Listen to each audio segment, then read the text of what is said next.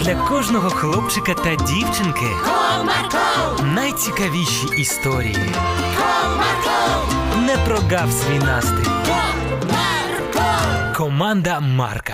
Привіт, друзі! А ви любите їздити до бабусі на канікули, а допомагати щось садити любите? А Ось наш герой допомагати любив, але гратися зі своїм другом любив більше, тому бабусине завдання вирішив виконати супершвидко. Цікаво, що з цього вийшло. Тоді давайте слухати.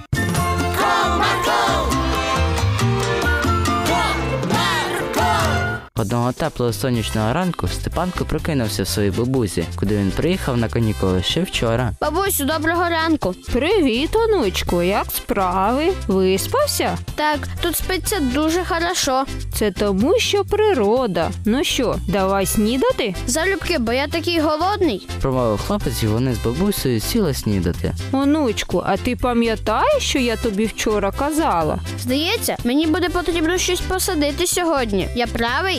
Так, ти правий. А пам'ятаєш, що саме? Ну, напевно, морку. Ні, А може, бурячок? ні, картоплю. Ой, точно, як я міг забути? Давай тоді відразу після сніданку підеш садити. Але ж я хотів з льончиком пограти. Грати, звісно, добре, але й потрібно і потрудитися. А якщо я швиденько впораюсь з картоплею, то можна я піду гратися? Звісно, тільки роботу я перевірю, тому роби її якнайкраще. Домовились. Після цього хлопець вже закінчив снідати, побіг виконувати своє завдання. Ну що ж, приступимо. Промовив Степанко та почав свою роботу. Спочатку він викопав ямки на кількох радочках, потім вже почав не класти саму картоплю, засипати ямки і поливати. Здається, я роблю все правильно, тільки треба пришвидшитись та зробити все супер швидко, бо я зовсім не всію погратися зі своїм другом. Буду кидати картоплю через ямку. Нічого з нею не станеться. Тільки но вирішив юнак, і тут до нього завітала бабуся. Так, і справді ямки як потрібно, і картопля в кожній є. Ти молодець, все вірно робиш. Дякую. А я піду тоді обід готувати. Добре. Після цього бабуся пішла в хату, а Степанко так і залишився на городі. І що ж мені робити? І гратися хочеться, і роботу виконати якісно. Як каже бабуся, по совісті. Як би мені не хотілося робити інакше, але бабусю я обманювати не буду. Сказав, виконую добре, значить так і буде. І тут, перервавши думки Степанка, до нього завітав його друг.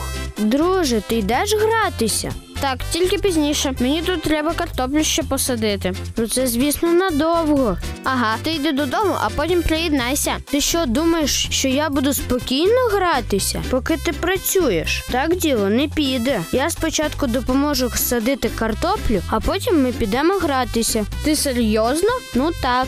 Дякую тобі, ти справжній друг. Потім хлопці пішли на город, де разом садили картоплю. Які ми молодці! Так швиденько ми все зробили. Залишився ще один рядочок. Так, вдвох справа йде набагато швидше. Я б один досі ще перший рядок садив. Додав юнак, і тут до хлопців завітала бабуся.